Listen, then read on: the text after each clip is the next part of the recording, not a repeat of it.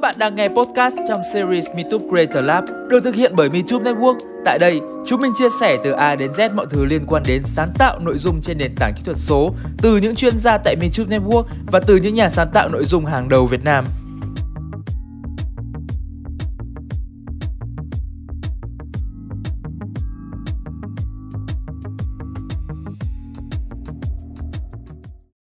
Xin chào các bạn. Lời đầu tiên cho mình xin tự giới thiệu, mình tên là Hà Yên, hiện đang là partner marketing tại MeTube Network. Hôm nay rất vui khi có thể đồng hành cùng mọi người trong sự kiện workshop MeTube Creator Lab ngày hôm nay. Sự kiện của chúng ta ngày hôm nay có tên là YouTube 101, bản quyền trên YouTube. Đây là một workshop nằm trong chuỗi series MeTube Creator Lab được tổ chức hàng tháng với mục đích là cung cấp thông tin và các kiến thức cơ bản về nền tảng YouTube cũng như là chia sẻ và hướng dẫn cách khắc phục các vấn đề trong quá trình mà các bạn xây dựng kênh.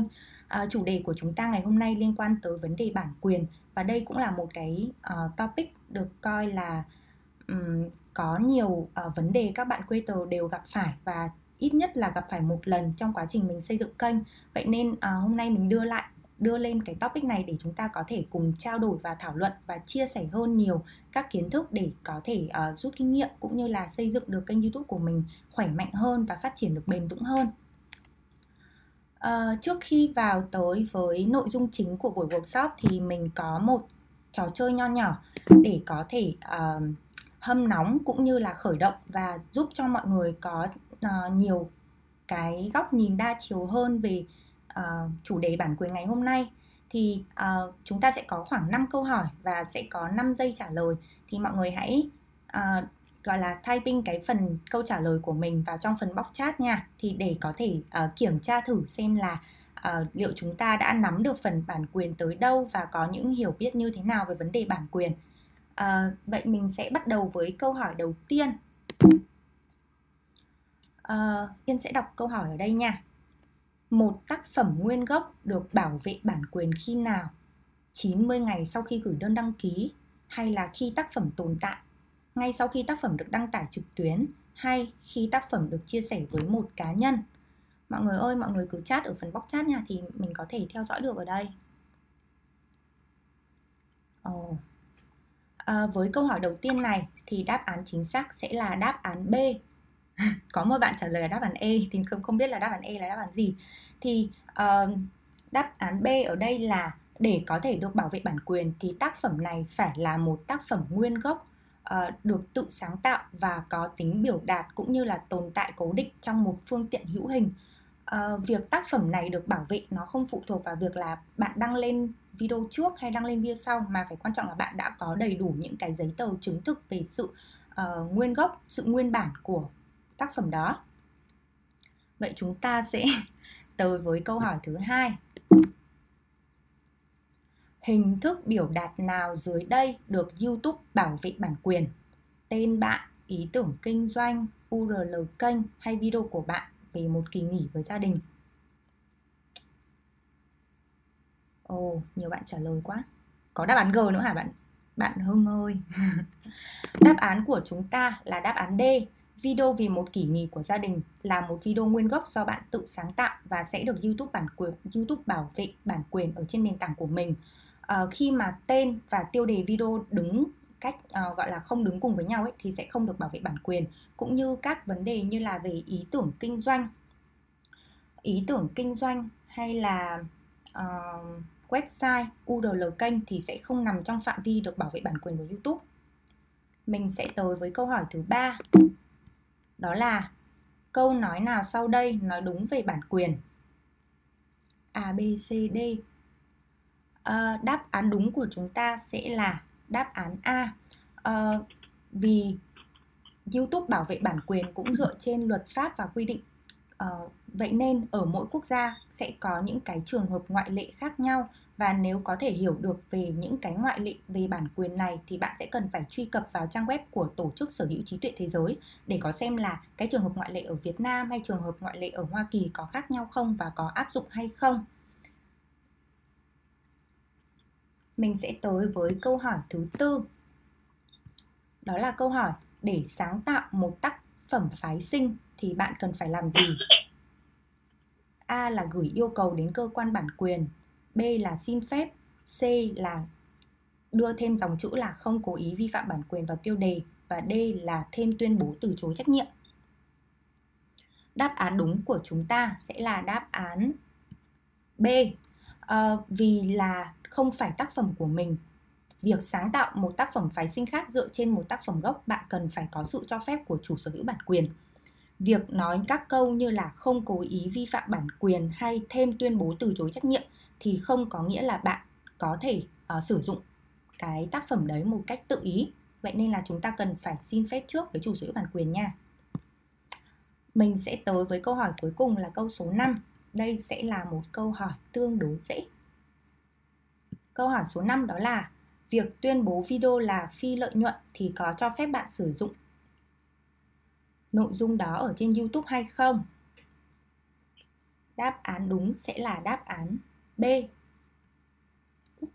Nghĩa là sai, tức là dù bạn không tìm cách kiếm tiền từ tác phẩm thì không thể tránh được cái việc là bị khiếu nại bản quyền hay có tranh chấp về bản quyền.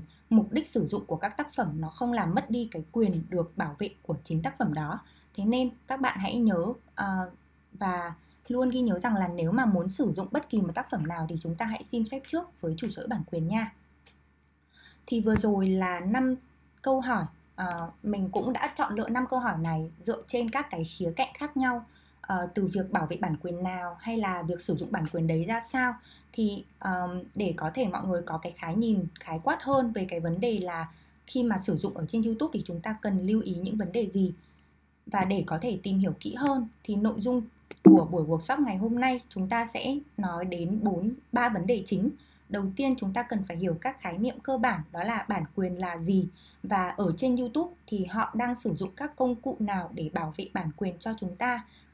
Trong đó, một trong những cái công cụ bảo vệ gọi là quyền lực nhất đó là Content ID, thì chúng ta cũng cần phải hiểu rõ Content ID là gì. Và bên cạnh đấy, cảnh cáo vi phạm bản quyền là gì, chính là gậy bản quyền đó, để chúng ta có cái cách khắc phục và cách hạn chế kênh của mình gặp phải cảnh cáo bản quyền này. Và phần thứ tư chính là phần Q&A sẽ giúp giải đáp các cái vấn đề thực tế hơn khi mà các bạn đã gặp phải trong quá trình. Thì Yên xin phép được đi vào phần chia sẻ đầu tiên về khái niệm bản quyền là gì. Bản quyền là một hình thức của luật sở hữu trí tuệ giúp bảo vệ các bản quyền sáng tác nguyên gốc.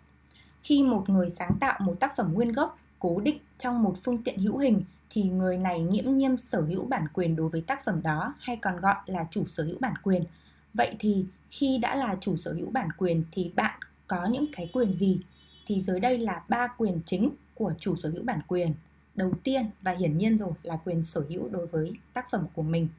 Thứ hai đó là quyền được sử dụng tác phẩm. Và thứ ba đó là quyền cho phép người khác sử dụng tác phẩm này. Tuy nhiên thì ở trên YouTube, những loại gọi là trên YouTube nói riêng và trong luật bảo vệ bản quyền nói chung thì có những loại tác phẩm nào được bảo vệ. Ở đây Yên đã liệt kê ra là 6 loại. Đầu tiên là tác phẩm nghe nhìn, bản ghi âm và sáng tác, tác phẩm viết, tác phẩm hình ảnh, trò chơi điện tử, phần mềm máy tính và tác phẩm kịch. Bản quyền là một vấn đề rất là rộng lớn và riêng với nền tảng YouTube thôi, và trong phạm vi của buổi workshop này thì mình sẽ chỉ trao đổi và bàn luận ở trên 2 loại tác phẩm chính, đó là tác phẩm nghe nhìn, bản ghi âm và sáng tác nhạc nha. Trong quá trình mà mình làm việc thì có nhận được rất nhiều câu hỏi và những thắc mắc, và điển hình đó là câu hỏi YouTube có thể có quyền quyết định quyền sở hữu bản quyền này hay không? Thì câu trả lời ở đây là không. YouTube không thể hòa giải các trường hợp kháng nghị, tranh chấp hay khiếu nại về quyền sở hữu, mà khi nhận được thông báo yêu cầu gỡ bỏ đầy đủ và hợp lệ thì YouTube sẽ xóa nội dung theo yêu cầu của pháp luật, và với một cái điều kiện là chủ sở hữu bản quyền phải cung cấp đầy đủ được giấy tờ chứng minh rằng họ sở hữu tác phẩm này hợp pháp. Bên cạnh đó thì khi nhận được thông báo phản hồi hợp lệ thì YouTube sẽ chuyển tiếp các thông báo này cho người đã yêu cầu xóa video, và sau đó các bên liên quan có trách nhiệm giải quyết vấn đề này với nhau hoặc là đưa ra tòa án giải quyết. Yên cũng chia sẻ ở đây để mọi người có thể thấy cái vai trò của YouTube trong vấn đề bảo vệ bản quyền là YouTube sẽ đứng trên cơ sở của luật pháp để có thể bảo vệ những người đã cung cấp đủ bằng chứng và giấy tờ chứng minh cái bản quyền hợp lệ, thì YouTube sẽ bảo vệ những chủ sở hữu đó. Vậy thì ở trên nền tảng của mình thì YouTube đã dùng những công cụ nào và có những công cụ nào để có thể bảo vệ chủ sở bản quyền? Thì ở đây Yên sẽ chia sẻ các công cụ, và các công cụ này có một cái mục đích và một cái trách nhiệm, đó là bảo vệ và quản lý các nội dung có bản quyền ở trên YouTube. Và các công cụ quản lý bản quyền được thiết kế cho nhiều kiểu nhà sáng tạo, từ những người không thường xuyên đăng tải cho đến các công ty truyền thông. Vậy nên phạm vi cung cấp các công cụ quản lý bản quyền thì nó sẽ phụ thuộc vào 3 yếu tố dưới đây. Thứ nhất là nhu cầu thường xuyên của việc bảo vệ bản quyền. Thứ hai là nguồn lực để quản lý bản quyền và nội dung. Và thứ ba là kiến thức về việc hệ thống cũng như là sử dụng các công cụ này. Các công cụ quản lý bản quyền của YouTube sẽ được chia dựa theo cái vấn đề là không thường xuyên và thường xuyên. Thì thường xuyên và không thường xuyên chúng ta có thể hiểu ở đây là cái số lượng vi phạm nhiều hay ít, và tần suất vi phạm của các video ở trên nền tảng YouTube có nhiều hay không, thì chúng ta hãy hiểu theo hướng là như vậy. Thì với nhu cầu quản lý bản quyền không thường xuyên thì các cá nhân hoặc các creator, các bạn có thể điền và sử dụng biểu mẫu website để yêu cầu gỡ bỏ vi phạm bản quyền này với YouTube. Với nhu cầu quản lý bảo vệ bản quyền thường xuyên thì mình có 3 công cụ, đó là chương trình xác minh nội dung, Copyright Matching Tool và Content ID. Thì Yên sẽ giới thiệu lần lượt các công cụ này ở các slide tiếp theo. Với nhu cầu bảo vệ bản quyền không thường xuyên thì chúng ta có thể sử dụng biểu mẫu với hình minh họa là Yên đang để ở đây. Thì khi mà bạn nhận thấy một video mà họ đang vi phạm và tự ý sử dụng nội dung của mình, thì bạn có thể sử dụng biểu mẫu này, điền các thông tin cũng như là thêm vào các video đang vi phạm và thông tin cá nhân để có thể gửi cho YouTube, và YouTube sẽ xem xét và xử lý các cái biểu mẫu này.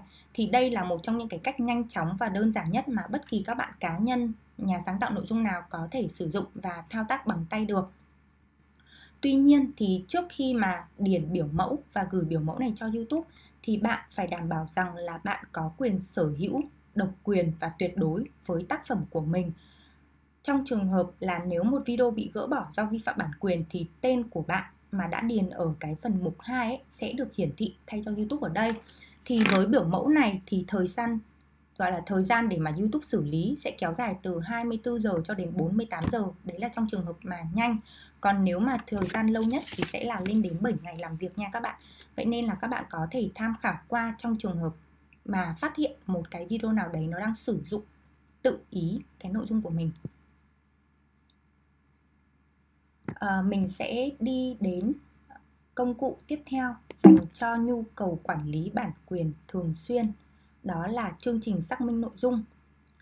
Thì thông qua chương trình xác minh nội dung thì chủ sở hữu bản quyền có thể tìm thấy những tài liệu mà họ cho là vi phạm và cung cấp đầy đủ thông tin cho YouTube để họ xử lý, tìm kiếm và xóa tài liệu đó.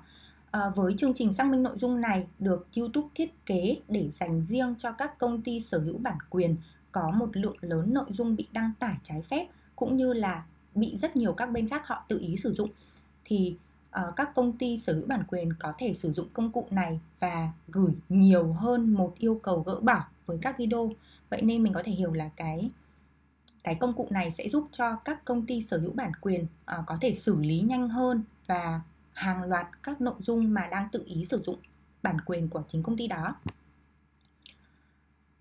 Tiếp theo là một công cụ mà có lẽ là mới và các bạn cũng đã nghe gần đây rồi. Đây chính là công cụ tên là Copyright Matching Tool. Thì mình sẽ giới thiệu qua, đây là một công cụ mới đang được YouTube thử nghiệm trên một số kênh đạt đủ tiêu chuẩn do YouTube cấp phép. Thì Copyright Matching Tool sẽ hiển thị ngay ở trong YouTube Studio, giúp cho các nhà sáng tạo nội dung có thể xác định được các video nào đang trùng khớp hoặc có nội dung có khả năng trùng khớp với nội dung trên kênh của mình. Thì công cụ này sẽ quét ra các cái nội dung đó và hiển thị ngay ở trong YouTube Studio, giúp cho bạn có thể kiểm soát chúng. Thì đây là các cái bước mà YouTube Copyright Matching Tool họ gọi là các cái bước xử lý mà để có thể quét ra được đó. Thì đầu tiên là bạn sẽ phải tải video đấy của mình lên, và trong quá trình xử lý và tìm kiếm thì cái công cụ sẽ cho bạn biết là các video nào đang có cái nội dung trùng khớp với nội dung của bạn. Thì Yên sẽ ví dụ ở đây về cái hình giao diện của Copyright Matching Tool. Đó, thì đây là một cái giao diện chính thức của Copyright Matching Tool. Nó nằm ở ngay bên tay trái thanh menu, thì bạn có thể thấy là ngay ở phần bản quyền. Thì ở trong cái giao diện này chúng ta có thể thấy ở phía trên là các thẻ hành động. Đầu tiên là video trùng khớp, là thẻ mà YouTube họ đã quét ra các cái video trùng khớp với nội dung của bạn. Thứ ba, thẻ tiếp theo là các yêu cầu khi mà bạn thực hiện với những cái video này thì nó sẽ lưu vào trong các cái thẻ này. Thì khi mà bạn đưa con trỏ chuột vào từng cái video một thì chúng ta sẽ thấy là ở phía bên tay phải là ba cái hành động mà YouTube cho phép bạn xử lý những video. Thì bạn có thể thấy là khi mà mình sử dụng cái công cụ này thì YouTube sẽ cho mình biết là video nào đang trùng khớp, phần trăm trùng khớp là bao nhiêu, kênh nào đã đăng sử dụng cái nội dung này, ngày đăng và tổng số lượt xem của cái video tự ý sử dụng này. Đó. Thì theo như Yên quan sát thì Yên thấy được rằng là cái công cụ này có thể quét cái độ phần trăm trùng khớp rất là thấp. Ví dụ như 10 hoặc 16% là YouTube đã có thể quét ra rồi. Và ví dụ như ở trong ví dụ của mình là sẽ thấy là 100% trùng khớp thì là một cái con số lý tưởng rồi. Thì đến những cái con số khác như ví dụ như 50% trùng khớp, 80% trùng khớp YouTube vẫn có thể quét ra được. Vậy thì khi mà chúng ta chúng ta có được cái dữ kiện về việc là video nào đang trùng khớp thì chúng ta sẽ có các cái hành động và tác vụ như thế nào để xử lý các cái video này. Đầu tiên với tác vụ là lưu trữ, tức là cái file, cái biểu tượng file ở bên tay trái. Thì đây sẽ là cái công cụ chỉ đơn giản là bạn đưa bạn phát hiện ra video này và bạn lưu lại cái video này để có thể xử lý sau. Chứ mình chưa có làm gì vội với cái video này thì nó sẽ được thêm vào cái thẻ lưu trữ ở phía trên. Với yêu cầu số 2 là yêu cầu xóa video. Thì khi mà bạn click vào cái yêu cầu xóa video này thì YouTube sẽ hiện ra một biểu mẫu với các thông tin và giao diện như sau. Thì ở cái phần 1 là bạn sẽ cần phải xem qua là mình đang yêu cầu xóa đúng video hay chưa, và bạn có muốn thêm video nào không thì hãy click vào cái mục thêm video này.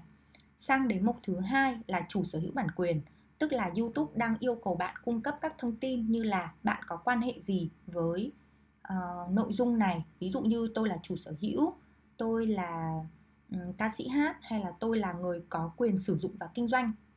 Ý ở đây là bạn hãy điền cái bên bị ảnh hưởng là bạn, hay là cái mối quan hệ của bạn với cái nội dung này như thế nào. Và những cái ô màu đỏ là cái ô bắt buộc mà mình phải điền nha. Thì đây là Yên đang ví dụ là bằng email của Yên. Sau đến mục 2 thì sẽ là mục 3, tức là các tác vụ mà bạn sẽ chọn. Thì YouTube cho bạn hai tác vụ chính. Thứ nhất là bạn sẽ là cái đặt lịch gửi thông báo yêu cầu gỡ bỏ sau 7 ngày.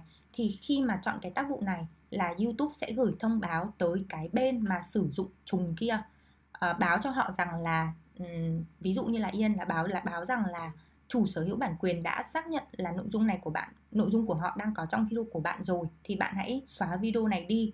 Trong trường hợp sau 7 ngày mà chưa xóa video thì YouTube sẽ là người xóa video đó. Với tác vụ thứ hai là tác vụ tiêu chuẩn, là yêu cầu xóa ngay. Thì việc xóa video này sẽ khiến cho cái người mà sử dụng nội dung của bạn kia bị gậy bản quyền.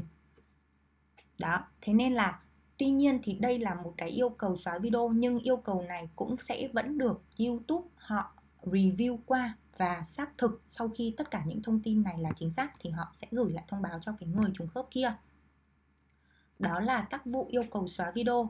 Với tác vụ tiếp theo đó là liên hệ với kênh. Để mình quay lại đó. Thì như bạn thấy đó, đây là yêu cầu xóa video. Thì bên cạnh sẽ có một cái hành động khác, đó là liên hệ với kênh. Thì khi mà liên hệ với kênh thì YouTube sẽ hiển thị một cái form như sau. Thì nó giống như là một cái bức thư luôn. Thì bạn có thể thấy được các nội dung. Đầu tiên là gửi từ đâu, là gửi từ email của mình, là người đang bị xâm phạm bản quyền, đến cái người đang sử dụng bản quyền của mình trái phép, tự ý sử dụng đó. Và ở dưới này là nội dung là chào cái kênh đang sử dụng kia. Và sau đó là họ có yêu cầu là nếu như bạn đã sử dụng video này và không liên hệ lại với chủ sở hữu bản quyền thì YouTube sẽ có các cái hành động để xóa video tiếp theo. Thì đây theo Yên đánh giá thì đây là một cái hành động rất là thương thảo, dựa trên tinh thần hòa bình để có thể trao đổi trước với hai bên về cái vấn đề là nếu anh đã sử dụng video của tôi thì anh đã xin phép hay chưa, và có bất kỳ một cái bằng chứng hoặc giấy tờ nào chứng minh rằng là đã được xin phép của chủ sở hữu bản quyền hay không. Thì việc liên hệ với kênh này sẽ giúp cho chủ sở hữu bản quyền và người vi phạm trao đổi với nhau thông qua email. Và sau khi đã điền các thông tin một cách đầy đủ rồi thì các bạn hãy nhấn vào gửi form. Thì khi ấy YouTube sẽ gửi thông báo về cho bên vi phạm bản quyền. Ở đây thì mình có nốt ra một số ý rằng là trước khi mà bạn sử dụng cái công cụ này và gửi hai biểu mẫu xóa video hoặc liên hệ kênh thì bạn cần phải đảm bảo và xem xét kỹ từng video trùng khớp rằng là đây bạn có đúng là người sáng tạo nội dung và là chủ sở hữu của các video trùng khớp đó, của các cái nội dung nằm trong video trùng khớp đó hay không. Và cái thứ hai là nếu bạn không sở hữu độc quyền các cái nội dung này thì mình không nên sử dụng hai cái hành động đấy nha, và mình có thể lưu trữ lại thôi. Việc sử dụng Copyright Matching Tool bị sai cách thì có thể khiến cho kênh của bạn bị mất quyền sử dụng công cụ này, và nếu mà nặng hơn thì có thể dẫn đến việc là bị chấm dứt tài khoản hoặc là các mối liên hệ với chương trình của YouTube, chính là chương trình YPP, là chương trình kiếm tiền.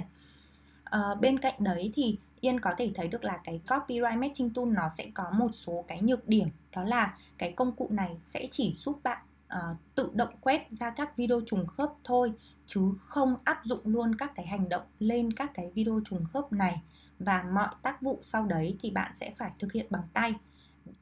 Như ở cái video trước thì đây là mới chỉ là 6 video mà bạn đang quét ra. Nhưng giả sử như có nhiều hơn, một lượng lớn các video trùng khớp như là 10, 20 hay là 50 video trùng khớp với cái độ phần trăm trùng khớp khác nhau, thì mình nên giải quyết như thế nào và có một cái công cụ nào để giúp bạn có thể thao tác và xử lý các cái video trùng khớp đấy một cách tự động hay không, mà mình không phải mất thời gian để giải quyết từng cái đấy.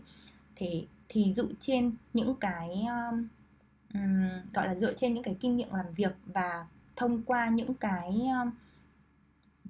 những cái nhu cầu khác nhau của chủ sở hữu bản quyền thì YouTube đã thiết kế ra một công cụ có tên là Content ID. Thì ở phần tiếp theo này mình có mời tới sự workshop của chúng ta ngày hôm nay là bạn Thông Nguyễn, hiện đang làm việc tại bộ phận hệ thống và bảo vệ và bản quyền của YouTube, thì sẽ chia sẻ kỹ hơn với chúng ta về công cụ này. Công cụ này là gì, sử dụng ra sao.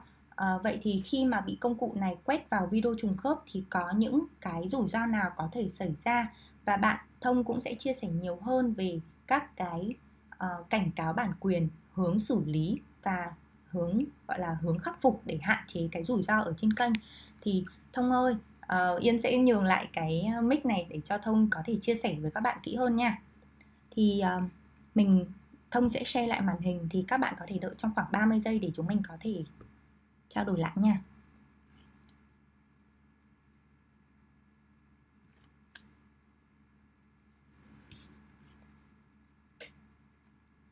Ok, Thông ơi, chắc là Thông có thể giới thiệu qua với các bạn về bản thân mình nha.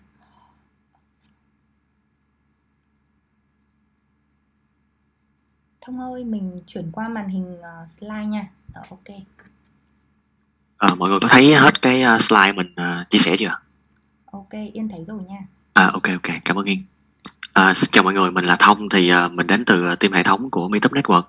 Thì hôm nay mình sẽ chia sẻ cho các bạn thêm kiến thức về cái công cụ Content ID và những cái thông tin liên quan đến cái công cụ này, để mà các bạn có thể bảo vệ cái kênh YouTube của mình, hoặc là tránh khỏi những cái trường hợp mà liên quan đến bản quyền đáng tiếc mà không nên xuất hiện trên cái kênh của mình.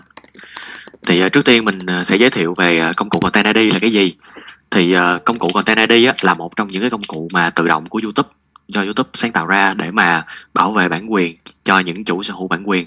Thì công cụ này hoạt động được khi mà bên phía chủ sở hữu bản quyền họ cung cấp cho YouTube những cái thông tin như là âm thanh hoặc là hình ảnh, hoặc là một cái file chứa cả âm thanh và hình ảnh. Và Thêm vào đó thì sẽ phải có những cái siêu dữ liệu mô tả về cái nội dung đó để mà YouTube có thể mà lấy cái thông tin đó để mà tạo ra một cái tệp.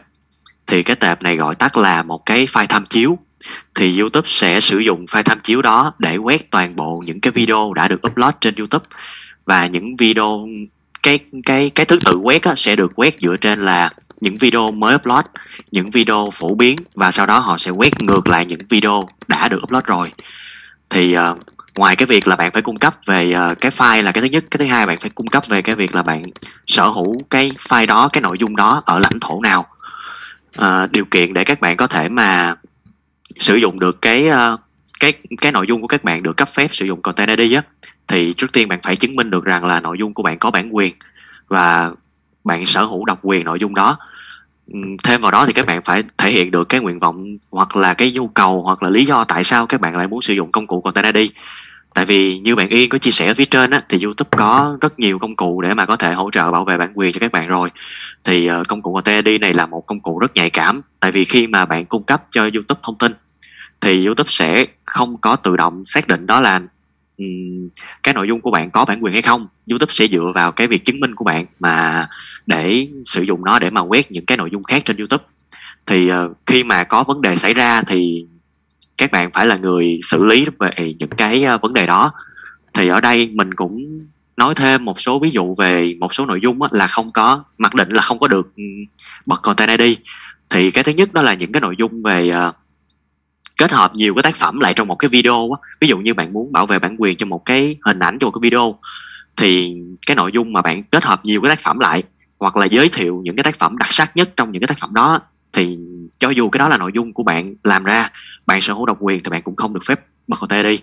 Cái thứ hai đó là, cái này là thường dễ thấy nhất, là đó là những cái mà cảnh trò chơi điện tử, trò chơi game trên mạng á, mà các bạn quay lại xong các bạn upload trên YouTube á, mà các bạn muốn được cấp Content ID, thì ở đây sẽ không cái nội dung này sẽ không được cấp quyền. Tiếp theo là về cái nội dung mà bạn không được cấp phép để sử dụng mà bạn lại muốn bật Content ID cho những cái nội dung đó.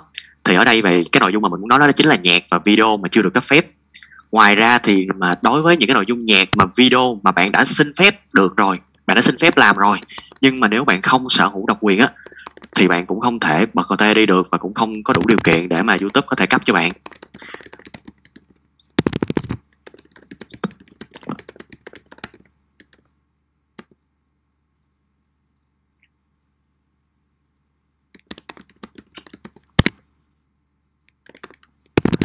Phần tiếp theo mình muốn nói là ở đây khi mà bạn cấp một cái công cụ Content ID cho cái một cái file rồi á, thì cái phần mà khi mà YouTube nó sử dụng cái file đó để mà quét cái nội dung ở trên YouTube á, thì những cái điều gì nó sẽ xảy ra đó, những cái video mà bị quét trúng. Thì ở đây có ba cái chính sách mà chủ sở hữu bản quyền họ có thể lựa chọn để mà họ gọi là họ áp dụng những cái chính sách đó lên trên cái video của bạn. Thì có ba cái, đó chính là cái thứ nhất là chặn video, có nghĩa là video của bạn không được xuất hiện trên YouTube. Cái thứ hai đó là phần về monetize.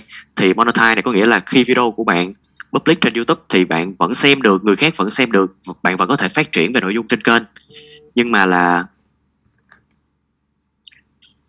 vẫn phát hiện nội dung trên kênh, nhưng mà là không có gọi là không có thể kiếm tiền được, có nghĩa là phần doanh thu đó sẽ trả toàn bộ về cho cái kênh YouTube của chủ sở hữu. Cái thứ ba đó là theo dõi về cái số liệu mà của cái video mà claim được. Ví dụ như là có những video sử dụng lại nội dung của bạn, thì những cái video đó bạn sẽ có thể kiểm tra được số lượng người xem của video đó. Thì đối với cái người mà bị xác nhận bản quyền á, thì mình sẽ có thể làm gì đối với những cái nội dung đó. Thì ở đây là cái thứ nhất là mình không làm gì cả, là mình sẽ gọi là nếu như mà mình làm sai á, hoặc là mình đã có sử dụng rồi nhưng mà là chủ sở hữu bản quyền họ cho phép bạn sử dụng tiếp mà không kiếm tiền á, thì bạn không cần phải thực hiện hành động gì hết. Cái thứ hai đó là bạn kháng nghị lại những cái thông báo xác nhận quyền sở hữu. Thì những cái kháng nghị thông báo xác nhận quyền sở hữu ở đây á, là nếu như bạn đã có xin phép chủ sở hữu rồi nhưng mà cái công cụ Content ID tự động của YouTube á, họ tự xác nhận bản quyền đối với những video đó, thì bạn có thể thực hiện kháng nghị lại, bạn gửi toàn bộ những thông tin mà bạn đã xin phép hoặc là bạn đã có mua rồi để mà bên phía chủ sở hữu họ có những cái hành động tích hợp cho video của bạn. Về phần chia sẻ doanh thu á, thì khi mà trên trên cái video của bạn có xuất hiện một cái phần đó là chia sẻ doanh thu, thì bạn vẫn có thể nhận được một cái phần tiền từ cái video mà bạn sáng tạo, và cái video đó vẫn bị xác nhận bản quyền nha. Nếu như mà bạn không muốn cái video đó có gặp vấn đề về cái việc mà xác nhận bản quyền, thì ở đây có 3 cái lựa chọn khác, đó chính là cắt bỏ cái nội dung trong video, thay thế phần bài hát và tắt tiếng bài hát. Thì cái phần cắt bỏ video này là như thế nào? Cắt bỏ video có nghĩa là cái phần hình và cả phần tiếng của cái đoạn video, ví dụ như từ giây thứ nhất đến giây thứ hai sẽ bị cắt bỏ hoàn toàn khỏi video luôn. Nếu như bạn bị claim ở cái phần đó thì khi mà bạn cắt ra thì cả phần hình và phần tiếng sẽ mất hết. Cái phần tiếp theo đó là phần thay thế bài hát. Thì ví dụ như cái video của bạn bị xác nhận bản quyền âm thanh một cái bài hát mà bạn muốn thay đổi cái đoạn đó đi, thay đổi cái đoạn thời gian đó là không còn cái bài hát đó nữa, thì bạn có thể lựa chọn, nhưng mà bị giới hạn ở một chỗ là bạn chỉ có thể sử dụng những cái thông tin về cái việc làm ở trên YouTube Studio á, họ có một cái kho nhạc của YouTube, thì bạn chỉ có thể sử dụng những cái nội dung trong đó để mà bạn thay thế thôi. Còn về phần tắt tiếng bài hát thì ở đây bạn có thể lựa chọn tắt cái bài nhạc mà bạn đã sử dụng không có xin phép á, để mà không còn xác nhận bản quyền. Cái thứ hai là tắt toàn bộ cái phần âm thanh luôn. Về cái phần mà tắt tiếng bài hát ở đây thì hiện tại YouTube vẫn đang trong cái thời gian gọi là thử nghiệm, nên là sẽ có lúc các bạn thấy cái phần đó và có khi các bạn sẽ không thấy, mà chỉ có thể tắt toàn bộ âm thanh thôi. Thì nếu như cái quá trình mà kháng cáo ở đây mình có nói có một cái bước là kháng nghị lại những cái mà xác nhận bản quyền này á, thì cái quá trình kháng nghị này á, sẽ mất thời gian là lâu nhất là 30 ngày. Tùy theo cái người chủ sở hữu bản quyền họ xem xét cái kháng nghị của các bạn. Nếu như ở đây á, họ giải quyết nhanh á, thì có thể là trong vòng 1 ngày là cái video của bạn đã được gọi là gỡ xác nhận bản quyền ra rồi, kiếm tiền lại bình thường rồi và có thể hiển thị trên YouTube rồi. Còn nếu như lâu á, là thời gian 30 ngày, nếu như chủ sở hữu không trả lời, không có bất kỳ hành động nào khác, thì video của bạn cũng sẽ tự động được public lại bình thường và có thể kiếm tiền được. Thì trong cái thời gian kháng nghị thì YouTube sẽ là người tạm giữ toàn bộ tất cả các doanh thu nếu như mà video đó có phát sinh doanh thu. Rồi sau khi mà các bạn kháng cáo xong thì cái phần doanh thu đó sẽ trả về đúng cho cái bên mà họ sở hữu cái bản quyền đó, hoặc là các bạn là người sẽ nhận được cái phần tiền đó nếu như các bạn kháng nghị thành công.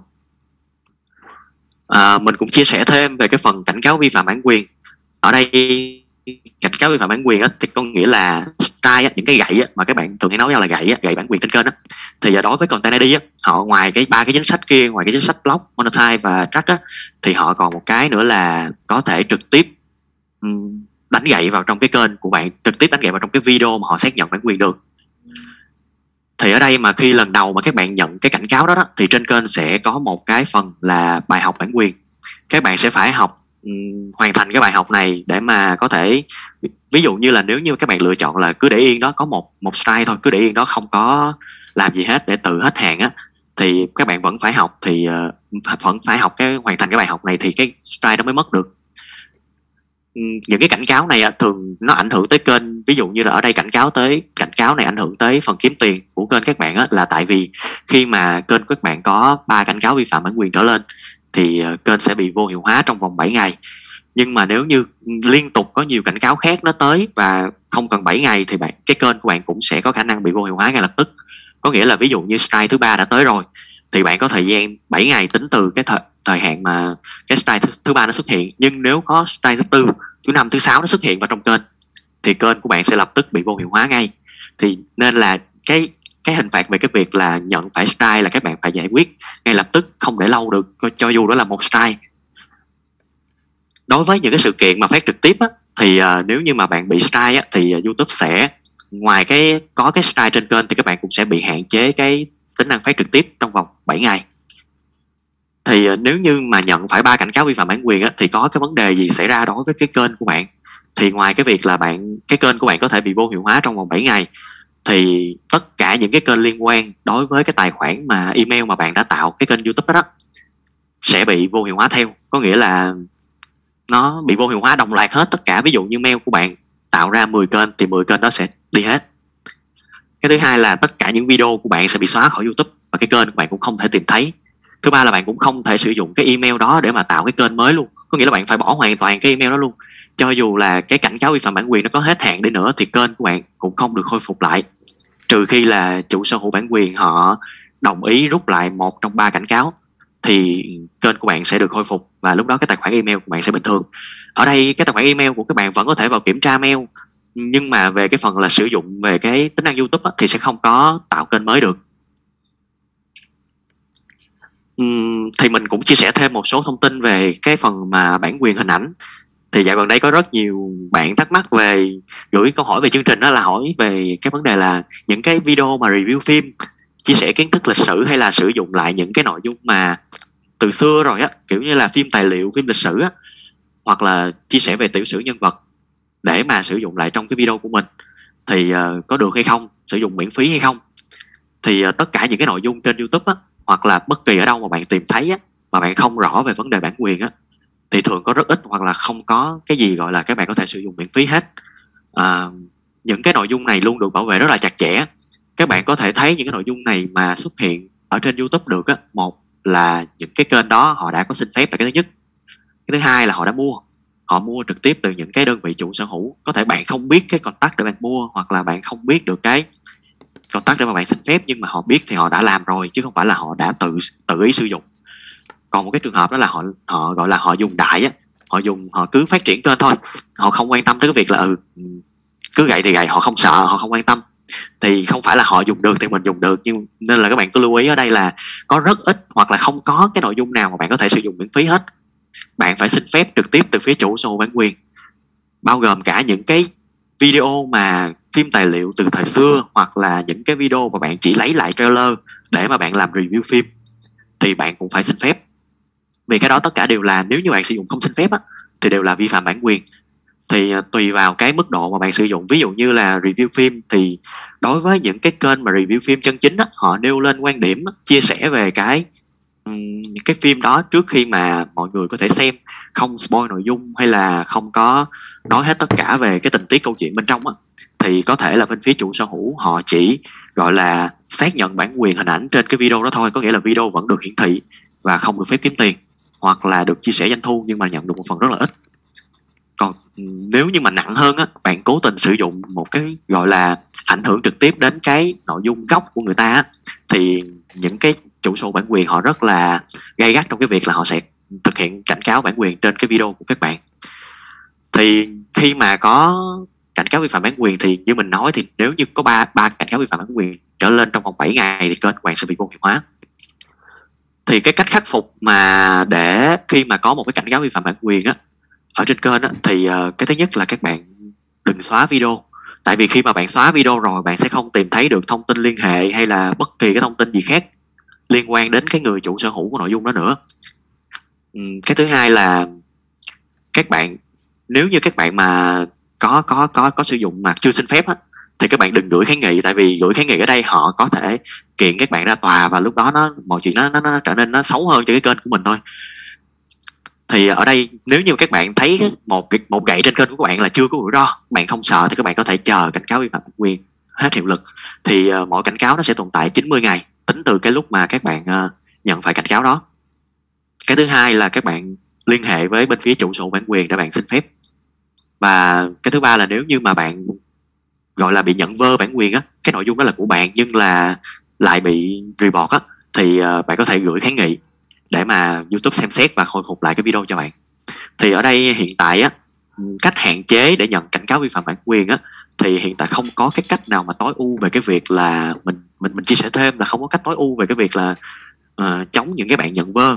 Thì nó giống như là họ muốn report là họ report thôi. Còn cái phần mà YouTube gỡ bỏ, thì ở đây là lúc mà YouTube gỡ bỏ, thì mình thấy ở đầu chương trình á, mình có thấy một cái bạn hỏi là report đại á, thì có sao hay không á. Thì YouTube họ sẽ là người yêu cầu những cái thông tin khi mà bạn cung cấp cho bên họ để họ gỡ những cái video mà bạn report á. Thì nếu như mà bạn không cung cấp được thì cái email của bạn sẽ gặp vấn đề, hoặc là cái kênh, nếu như cái email đó có tạo một kênh YouTube thì kênh của bạn sẽ bị vô hiệu hóa trong vòng 7 ngày. Thì những cái cách mà để hạn chế những cảnh cáo vi phạm bản quyền mà mình thấy là các bạn nên làm nhất á, thì cái thứ nhất là không nên sử dụng âm thanh, hình ảnh mà không sở hữu bản quyền, có nghĩa là không phải của bạn thì bạn không nên dùng. Còn nếu mà các bạn muốn dùng thì các bạn phải liên hệ xin cấp phép, hoặc là các bạn mua nếu như trong video của bạn có sử dụng là nội dung của họ. Cái thứ hai là cái tiếp theo á, là các bạn nên thường xuyên kiểm tra lại về cái vấn đề bản quyền trên kênh. Kiểm tra ở đây là kiểm tra là những video bị xác nhận bản quyền thông qua Content ID mà vẫn đang, có nghĩa là video của bạn vẫn đang hiển thị nhưng mà tiền thì trả về cho chủ sở hữu á, thì các bạn sẽ không thể biết được bất kỳ lúc nào á, là chủ sở hữu họ sẽ thay đổi cái quyết định là họ không muốn cho video bạn xuất hiện nữa, mà họ cũng không muốn block. thì họ sẽ chuyển thành là strike trực tiếp vào trong kênh. Thì bạn cứ tính một xác nhận bản quyền ở đây là một strike, thì có 10 video thì là 10 strike, mà chỉ cần trên 3 strike là kênh của bạn bị vô hiệu hóa. Thì nên là cái việc bạn kiểm tra thường xuyên những cái video mà bị xác nhận bản quyền nó rất là quan trọng. Đó là một trong những cái mà mình muốn chia sẻ với các bạn. Tiếp theo đó là không có sử dụng lại những cái nguồn mà không rõ, như là những cái nguồn ở đây mà mình nói cụ thể đó là nguồn nhạc á.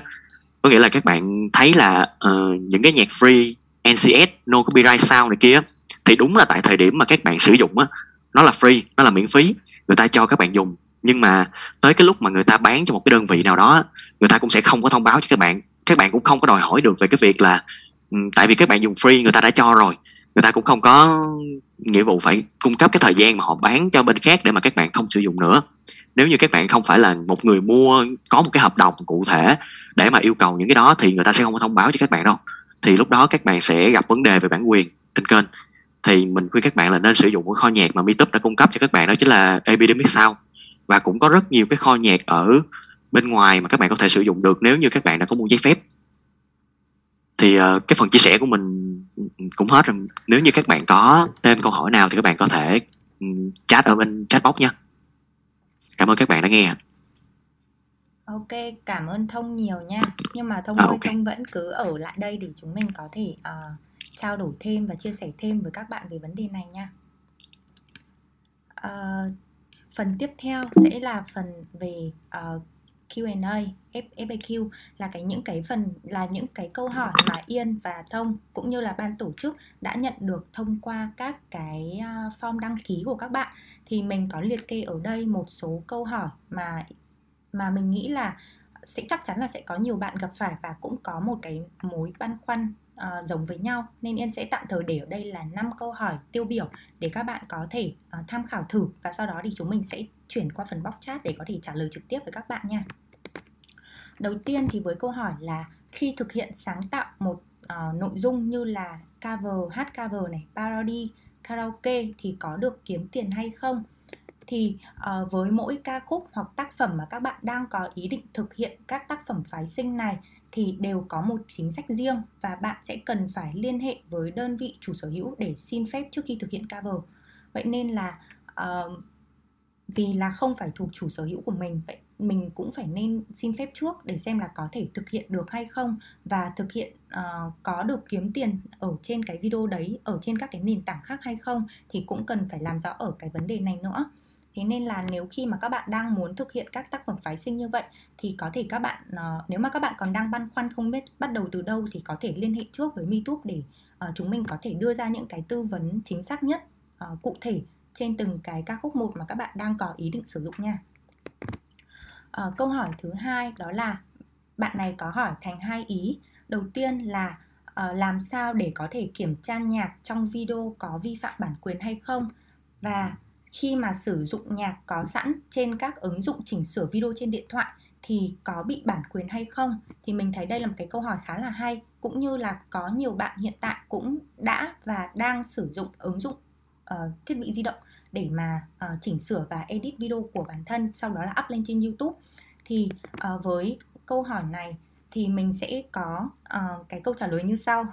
Đầu tiên đó là kho âm nhạc ở trên ứng dụng chỉnh sửa thì chỉ cho phép bạn sử dụng để chỉnh sửa và chèn vào video đó thôi, chứ không cho phép bạn sử dụng để đăng tải cũng như là kiếm tiền trên các cái nền tảng online khác, ví dụ như là YouTube, Facebook hay là TikTok vân vân. Vậy nên là dù là có sẵn kho nhạc nhưng mà cái việc là cho phép sử dụng và cho phép sử dụng kiếm tiền đăng tải nó khác nhau, nên các bạn cần phải làm rõ cái vấn đề này. Cái thứ hai là làm thế nào để có thể kiểm tra liệu video của mình có đang bị sử dụng nhạc bản quyền hay không. Thì ở trong như phía trên Thông có chia sẻ, thì khi mà các bạn đăng tải lên trên YouTube thì ngay ở chính đăng tải thôi là có một cái mục là check. Ở cái phần check này nó sẽ cho phép là phần hình ảnh này, phần âm thanh trong nội dung video của bạn có trùng với bất kỳ một bên chủ sở hữu bản quyền nào hay không. Thì mình có thể đợi khoảng từ nửa tiếng, 1 tiếng cho đến khoảng nửa ngày để có thể để cái phần check này của YouTube họ quét qua hết toàn bộ nội dung và cho biết mình kết quả. thì một cái kinh nghiệm đó là các bạn có thể đăng tải cái video của mình lên trước và để ở chế độ không công khai hoặc là riêng tư để YouTube kiểm tra trước. Sau đó nếu video của mình một là ok rồi thì mình sẽ đăng tải, hai là nếu có vướng bản quyền thì mình có thể xóa đi và chỉnh sửa sau đó đăng tải lại. Thì đây là một cái cách mà thứ nhất là hạn chế cái việc là mình bị gậy bản quyền này, hạn chế cái việc là mình có doanh thu nhưng mà mình lại không được sở hữu. Đó, thì mình có thể sử dụng cái cách này để có thể kiểm tra trước về việc là video có đang bị vướng bản quyền về mặt hình ảnh hay âm thanh hay không. Chúng mình sẽ đi qua tiếp với câu hỏi thứ 3. Đó là câu hỏi khi mà bị vi phạm bản quyền phải chia sẻ doanh thu nhiều lần có ảnh hưởng tới kênh hay không? Thì như bạn cũng đã nghe bạn Thông chia sẻ rồi, thì việc mà bị claim bản quyền, vi phạm chia sẻ doanh thu thì khi mà chủ sở hữu bản quyền họ có thể bán lại tác phẩm hoặc là chuyển nhượng lại tác phẩm cho một bên thứ ba, và bạn cũng không biết được rằng là khi nào cái chính sách của những cái tác phẩm này bị thay đổi, và bên chủ sở hữu bản quyền cũng không có trách nhiệm phải đi thông báo hoặc là báo cáo với bạn về cái tình trạng thay đổi của các cái tác phẩm này.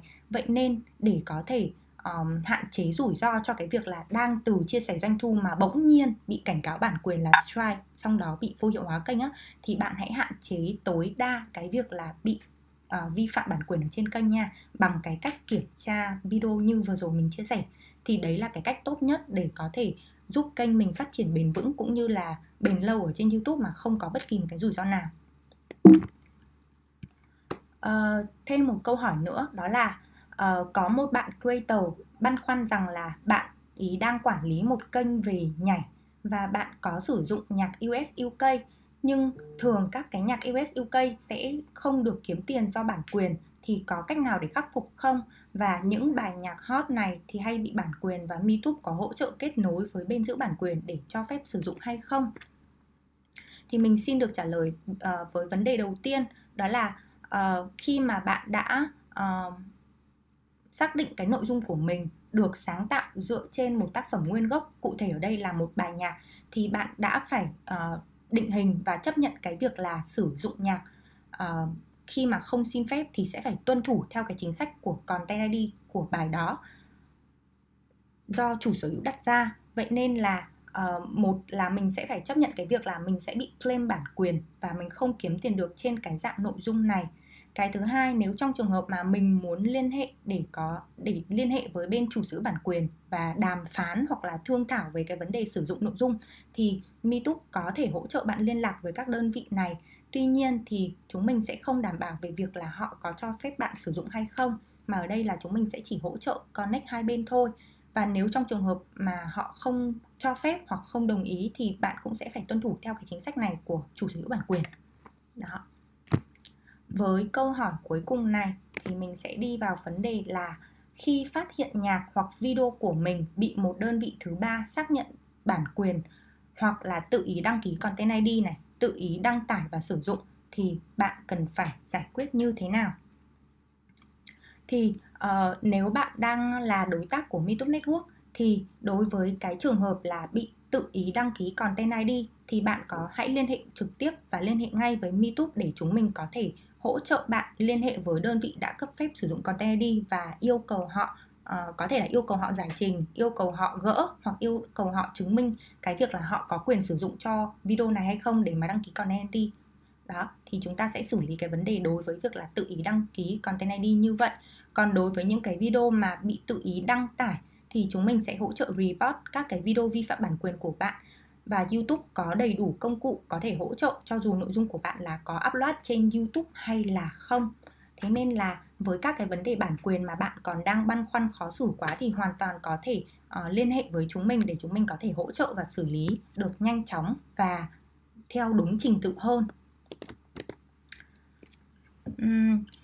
Chắc là để có thể tại vì bản quyền làm cái vấn đề là vô cùng phức tạp và có nhiều những cái trường hợp thực tế mà nó không nằm ở trong những cái kiến thức vừa rồi chúng mình chia sẻ, thì các bạn hãy chia sẻ ở cái phần box chat để mình có thể đọc lên và chia sẻ với các bạn nhiều hơn nha. Thì trong lúc mà Thông trình bày thì mình đã có tổng hợp được 2 câu hỏi mình thấy khá là hay, thì mình sẽ chia sẻ trước để cho các bạn tham khảo nha. Đầu tiên là một câu hỏi, đó là một bạn creator, bạn ấy đã xin phép, mà gọi là xin phép chủ sở hữu bản quyền để sử dụng nội dung đấy rồi.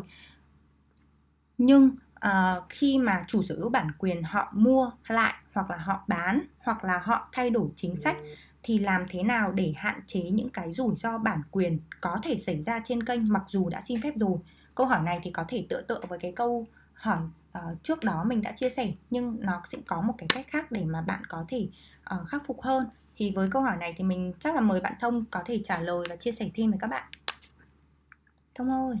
Ok, Thông đây. Thì về cái phần mà các bạn thường hay gặp đó chính là các bạn xin trước đây rồi, nhưng mà sau đó thì chủ sở hữu bản quyền họ thay đổi chính sách và họ không có thông báo, cũng như là họ sẽ strike trực tiếp vào trong cái video đó mà các bạn không thể giải quyết được á.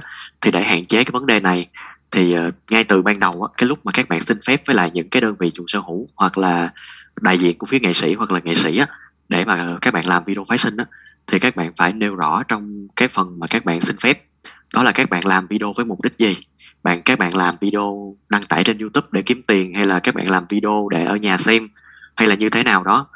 Các bạn nêu rõ tất cả cái thông tin ra và gửi lại cho chủ sở hữu bản quyền để họ, gọi là khi mà họ cho phép họ sẽ xác nhận với các bạn là được phép làm, thì lúc đó các bạn hãy làm.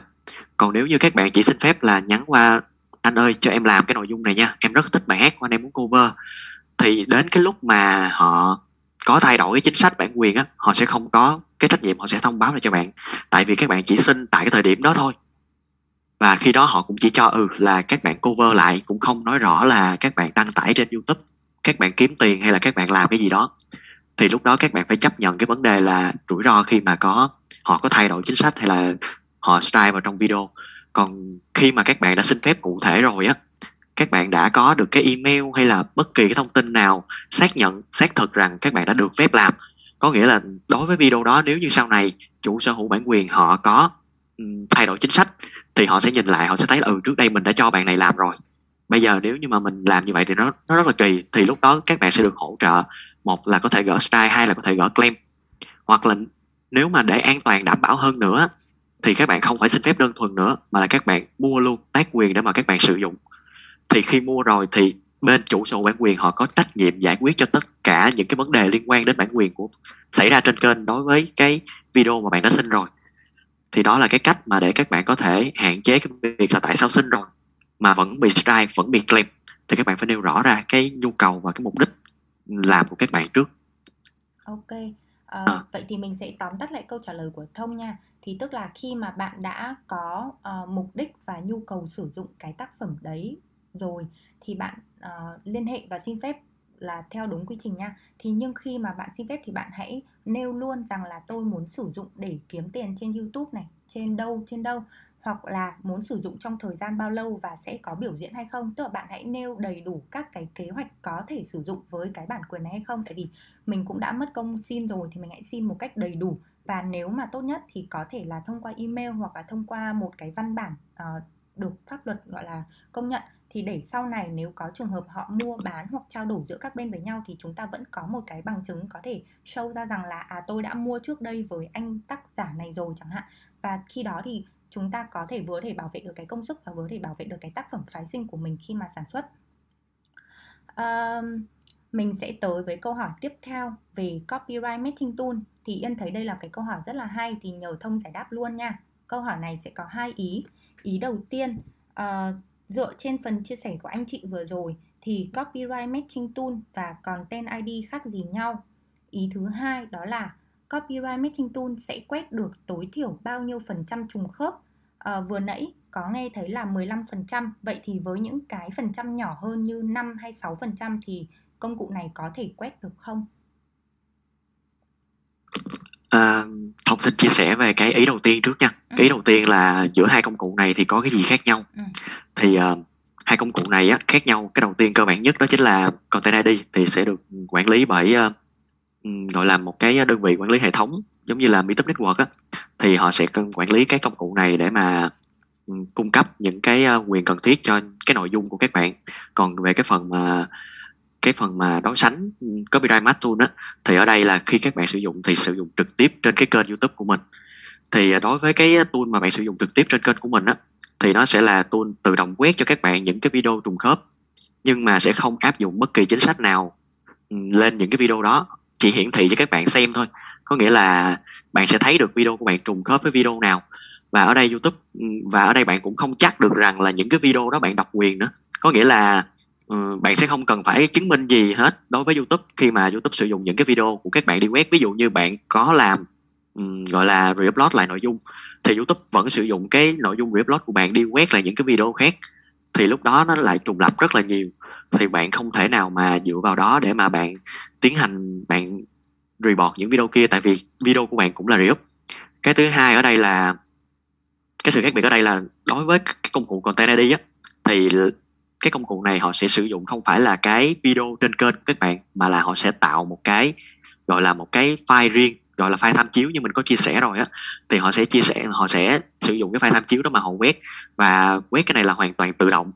Thì khi mà quét xong á, những video nào trùng khớp có sử dụng lại cái nội dung của các bạn á, thì YouTube sẽ tự động áp dụng chính sách, ví dụ như block hoặc là monetize hoặc là track trên những video đó.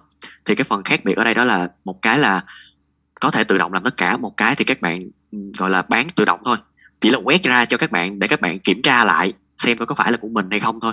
Rồi các bạn phải thực hiện những cái hành động tiếp theo, đó là report hoặc là liên hệ với họ, hoặc là lưu trữ là những video đó mà để bạn xem xét coi như thế nào. Về cái ý thứ hai thì Yên có chia sẻ, Yên chia sẻ là giúp Thông cái phần mà phần trăm, giúp Thông được cái phần trăm đó. Thông chưa hiểu câu hỏi á. Câu hỏi của bạn đó là của bạn Hiếu ở bên Thu Trang Entertainment, thì bạn có hỏi rằng là Copyright Matching Tool sẽ quét được tối thiểu là bao nhiêu phần trăm trùng khớp với các phần trăm trùng khớp nhỏ như là 5% hay là 6% gì đấy thì có thể quét được hay không? Hiện tại á, tất cả các công cụ mà quét bản quyền bao gồm cả Copyright Matching Tool và cái Content ID đều không có một cái gọi là cái phần trăm cụ thể để mà các bạn có thể biết được. Có nghĩa là cho dù là ít thì vẫn có thể quét được. Có nghĩa là 3% vẫn quét, 5% vẫn quét và 15% thì vẫn quét. Có nghĩa là không có một con số cụ thể để các bạn có thể biết, để mà tránh đi hay là chỉ sử dụng ít đi, chỉ sử dụng vài giây hay là như thế nào đó. Thì có thể những cái video mà sử dụng ít á, thì công cụ sẽ quét chưa ra, hoặc là những cái video mà họ thay đổi lại một chút trong cái phần, họ lấy cái nội dung của các bạn về nhưng mà là họ sẽ sáng chế lại hay là gọi cách khác là lách hay là như thế nào đó, thì công cụ có thể sẽ quét không ra. Chứ còn về phần trăm thì 3% hay 5% đều quét như bình thường. Ok, tức là Copyright Matching Tool hay là Content ID thì đều có khả năng mà quét ra được, miễn là bạn ý có cái phần trăm trùng khớp thì dù là ít hay nhiều. Vậy nên là thứ nhất là bạn có thể yên tâm về cái việc là Copyright Matching Tool và Content ID đều có thể quét ra cái phần trăm trùng khớp này. Tuy nhiên thì cái phần trăm trùng khớp này nó sẽ không quyết định hoặc là không giúp bạn có thể cắt hay là sử dụng các cái nội dung khác ít hơn hay là nhỏ hơn 5% thì không quét, hay là nhỏ hơn 10% thì không quét. Vậy nên là mình cũng không thể căn cứ vào số phần trăm này mà mình sau đấy mình sử dụng lại cái nội dung đó được. Đến với câu hỏi tiếp theo từ bạn Tân. Bạn có hỏi rằng là nếu kênh của mình mua âm thanh từ bên thứ ba nhưng sau khi up lên channel lại bị bên khác claim vì đã release trước video của mình, thì bạn Tân sẽ phải liên hệ với kênh claim hay liên hệ với bên đã mua, và sẽ thường mất khoảng bao nhiêu ngày để xử lý cái vấn đề khiếu nại này?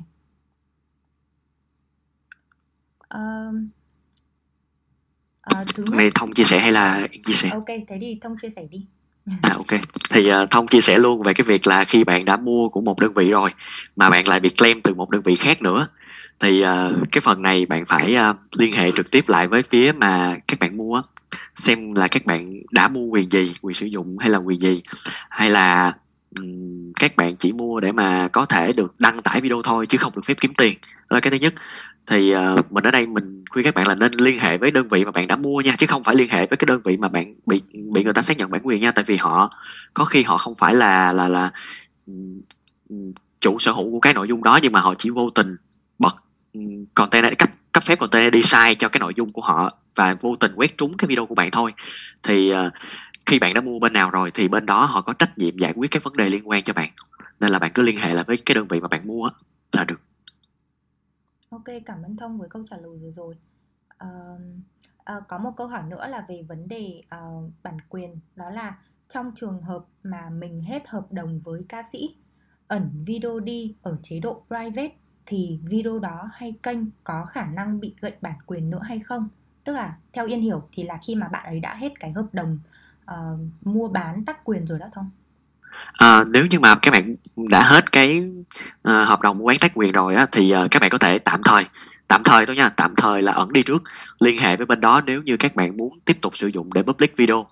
Còn cái việc mà ẩn video ở đây á thì không giúp các bạn tránh khỏi cái cảnh cáo vi phạm bản quyền, tại vì video bị ẩn vẫn có thể bị strike như bình thường và vẫn có thể bị claim như bình thường. Ok.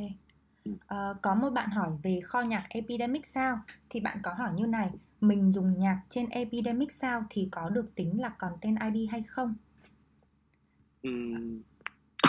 Thông chưa hiểu về cái ở đây là có được tính là Content ID là có nghĩa là bạn đó hỏi là có được cấp phép để mà bảo vệ thông qua Content ID hay không đó, đúng không? Đúng rồi.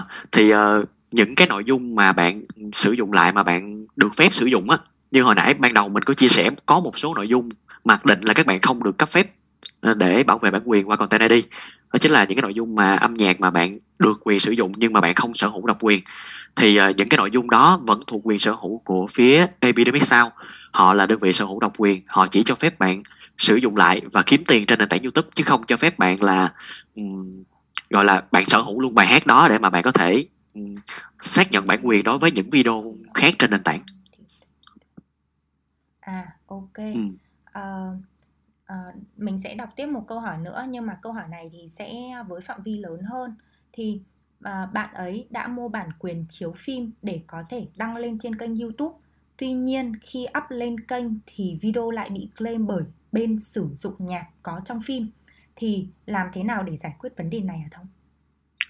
Cái vấn đề này á, mình phải liên hệ lại với lại đơn vị bán phim. Như hồi nãy cái trường hợp mà mua của bên thứ ba xong rồi bị claim từ một bên khác nữa, thì mình liên hệ lại với đơn vị mà mình đã mua cái phim đó, xem là trong cái hợp đồng á, lúc mà mình mua là mình mua phim rồi mình có mua nhạc luôn hay không, hay là họ có bán cái, họ có đủ quyền để bán cái phần nhạc đó cho mình luôn hay không. Thì nhờ cái người đơn vị mà mình đã mua để họ giải quyết cái vấn đề này, tại vì chỉ có đơn vị mua họ mới có quyền để mà yêu cầu cái bên claim nhạc đó họ giải quyết cái vấn đề trên kênh của các bạn thôi. Chứ nếu các bạn tự kháng nghị bằng cái hợp đồng của các bạn á, tại vì có thể trong cái hợp đồng mua bán á, sẽ không thể hiện rằng bạn đã mua nhạc rồi, chỉ có mua phim thôi, thì các bạn phải liên hệ với đơn vị mua trước khi kháng nghị. Tại vì nếu kháng nghị có thể là kháng nghị của các bạn bị từ chối và giữ lại vẫn là claim, hoặc là đơn vị bên mà bên họ làm về nhạc á, họ sẽ strike trực tiếp vào trong cái kênh của các bạn luôn. Vậy là tóm lại là mình đã mua nội dung ở đâu thì mình sẽ phải liên hệ với bên đấy để giải quyết các vấn đề về bản quyền, đúng không? Dù là nhạc hay là nội dung nào trong phim. Đúng rồi. Có một cái câu hỏi nữa nhưng mà là không có liên quan YouTube lắm, nhưng là có liên quan về bản quyền. Thì bạn có hỏi rằng: cho em hỏi nếu nội dung độc quyền của mình bị một bên thứ ba sử dụng trên một platform khác ngoài YouTube, ví dụ như là Facebook hay là TikTok, thì có thể khiếu nại hoặc là giải quyết cái vấn đề này được hay không? Tức là video của bạn bị up ở trên nội dung khác, trên kênh khác.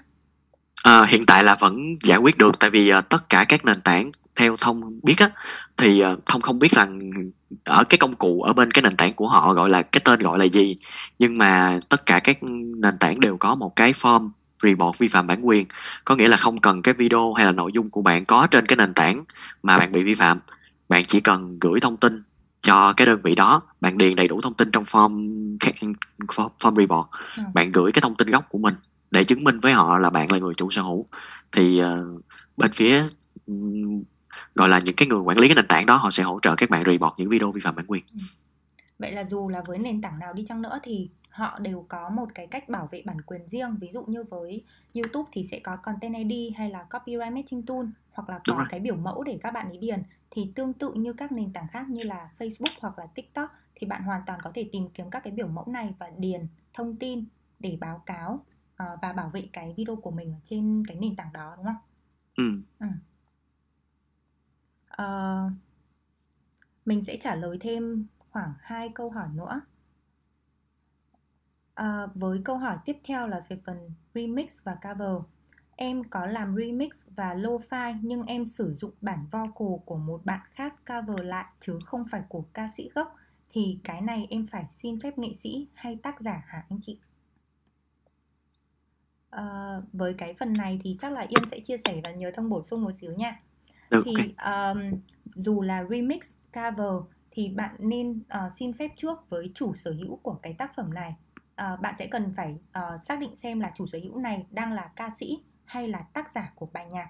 Và cái thứ hai là trong câu hỏi bạn còn có nói là ngoài remix thì bạn còn sử dụng vocal của một bạn khác cover và chèn vào. Tức là cái video phái sinh này đang sử dụng hai nguồn và hai cái tác phẩm có bản quyền khác nhau. Một là cái beat nhạc, hai là cái vocal hát. Vậy thì bạn đều phải có thể đảm bảo rằng là bạn đã có quyền sử dụng và sử dụng kiếm tiền, sử dụng để đăng tải lên trên YouTube hoặc là Facebook rồi.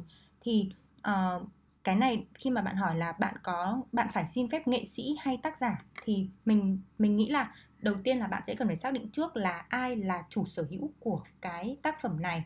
Ví dụ như tác giả hay là ca sĩ đã mua bài thì bạn sẽ phải liên hệ với cái đối tượng đó để mà mua và xin phép, cũng như là thương thảo các cái vấn đề liên quan về chi phí hoặc là phạm vi sử dụng khác nhau. Đó, thì không biết là Thông có phần bổ sung nào cho câu trả lời này không? Thông thấy cái phần trả lời của Yên đủ rồi.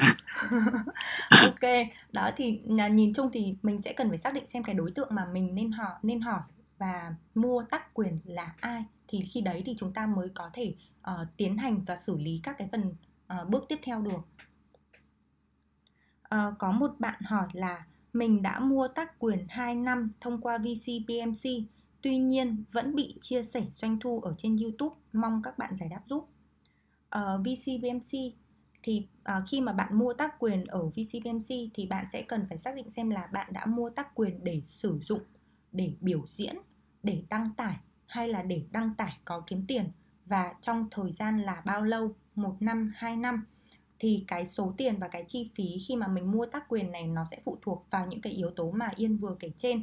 Trong trường hợp mà bạn vẫn bị chia sẻ doanh thu ở trên YouTube thì nếu mà bạn đã, ví dụ như bạn đã mua đúng rồi thì bạn có thể báo lại với VCPMC để VCPMC gỡ cái phần claim đấy ra. Còn nếu trong trường hợp khi mà bạn nhận thấy là khi mà mình mua các cái tác quyền từ VCPMC nhưng mà chưa đủ để mà được đăng tải lên YouTube và kiếm tiền thì một là bạn phải mua thêm, hai là bạn phải nhờ VCPMC tư vấn và giải đáp các bước quy trình xử lý và giải quyết như thế nào. Đó. Thì VCPMC thì bạn có thể liên hệ thông qua email hoặc số điện thoại, vì VCPMC đều có gọi là chi nhánh ở cả hai đầu thành phố Hồ Chí Minh và Hà Nội. Có một mình sẽ xin đọc một câu trả lời, gọi là một câu hỏi cuối cùng trước khi mà kết thúc chương trình nha. Thì câu hỏi này như sau: kênh của mình sản xuất nhạc beat phối mới trên nền bài hát của người khác thì phần nhạc có được bảo vệ bản quyền hay không, hay bản quyền vẫn thuộc hoàn toàn của nhạc sĩ? Thông ơi, cái này liên quan về vấn đề gọi là tác phẩm phái sinh thì nhờ Thông trả lời giúp. Ok, thì về cái phần mà bạn gọi là giống như là bạn gọi mình hiểu, theo mình hiểu ở đây có phải là remix không nhờ Yên? Đúng không Yên? Ok, thì Yên đoán đây cũng là remix, tại vì đây là bạn beat phối đúng không? Beat phối là một cái bản khác, giống như là của ca sĩ có rồi và mình sử dụng cái bài đó để mà mình remix lại hoặc là mình phối mới lại đúng không? Ừ, đúng rồi. Thì đó là một cái tác phẩm phái sinh. Thì trước tiên á, để được bảo vệ bản quyền á thì các bạn phải remake. Mình thấy câu hỏi của bạn Nam thì ở đây á, cái phần mà các bạn có được bảo vệ bản quyền hay không á thì trước tiên bạn phải xác định được là cái tác phẩm của bạn có bản quyền hay không. Đó là cái ngay chỗ cái phần mà các bạn xin phép với lại người chủ sở hữu bản quyền để bạn có thể phối lại cái bài nhạc đó đó, thì người ta có cho phép bạn làm hay không, người ta cho phép bạn làm rồi cho phép bạn kinh doanh hay là cho phép bạn để mà đăng tải trên kênh YouTube hay không. Đó là cái thứ nhất, đó là xác định bạn có bản quyền hay không. Cái thứ hai, vì đây là tác phẩm phái sinh nên là không có gọi là tính độc quyền, nên là sẽ không được bảo vệ thông qua Content ID mà sẽ bảo vệ thông qua những cái gọi là những cái form report bản quyền, gọi là làm thủ công á. Thì nếu như có những cái bạn mà sử dụng lại bản phối mới này của bạn thì bạn có quyền report, báo cáo vi phạm bản quyền đối với cái những cái người mà sử dụng lại mà không xin phép bạn. Hiện tại là vẫn được bảo vệ nha, nếu như bạn đã có xin phép rồi. Tức là sẽ vẫn được bảo vệ, tại vì đấy là bạn đang sáng tác một tác phẩm mới dựa trên bạn không sáng tác, bạn chỉ là làm tác phẩm phái sinh thôi. Đó. thì không được bảo vệ bản quyền thông qua Content ID thôi, còn các công cụ khác thì bạn vẫn có thể sử dụng để có thể bảo vệ tác phẩm của mình. Đúng rồi, bản ghi đó thuộc quyền sở hữu của các bạn. Ok, thì mình chắc sẽ đọc câu hỏi cuối của bạn Hoàng Dung nha. Bạn hỏi là mình tính viết lời bài hát và thu âm hát. Mình sử dụng bài nhạc mua trên Epidemic Sound thì liệu có bị đánh bản quyền hay không? À, hiện tại là không nha các bạn. Hiện tại là cái phần nhạc ở trên cái Epidemic Sound á, các bạn có thể sử dụng lại để mà sáng tạo cái nội dung cho cái kênh YouTube của mình mà không bị xác nhận bản quyền. Ok. Mình cũng thấy được là có khá nhiều bạn đang có thắc mắc và băn khoăn về vấn đề bản quyền rồi. Tuy nhiên thì chương trình của chúng mình cũng sẽ có giới hạn. Thì nếu mà các bạn còn có băn khoăn nữa thêm hoặc là những cái thắc mắc trong thời gian sắp tới có thể phát sinh thì hãy liên hệ với chúng mình. Một là qua email support@metube.net, hai là có thể liên hệ trực tiếp với partner marketing mà đang hỗ trợ bạn để có thể được tư vấn và giải quyết sớm nhất nha. Thì sau khi kết thúc cái buổi này thì mình sẽ gửi tới các bạn một lần nữa là Yên rất cảm ơn khi các bạn đã dành thời gian để tham dự cùng Yên và Thông với buổi workshop về bản quyền ngày hôm nay. Và nếu có bất kỳ câu hỏi nào thì hãy cứ nhắn cho chúng mình qua địa chỉ email cũng như là partner marketing hoặc là ở trên fanpage của MeTube nha. Hãy check email để có thể nhận được tài liệu và các cái thông tin liên quan. Cảm ơn các bạn nhiều.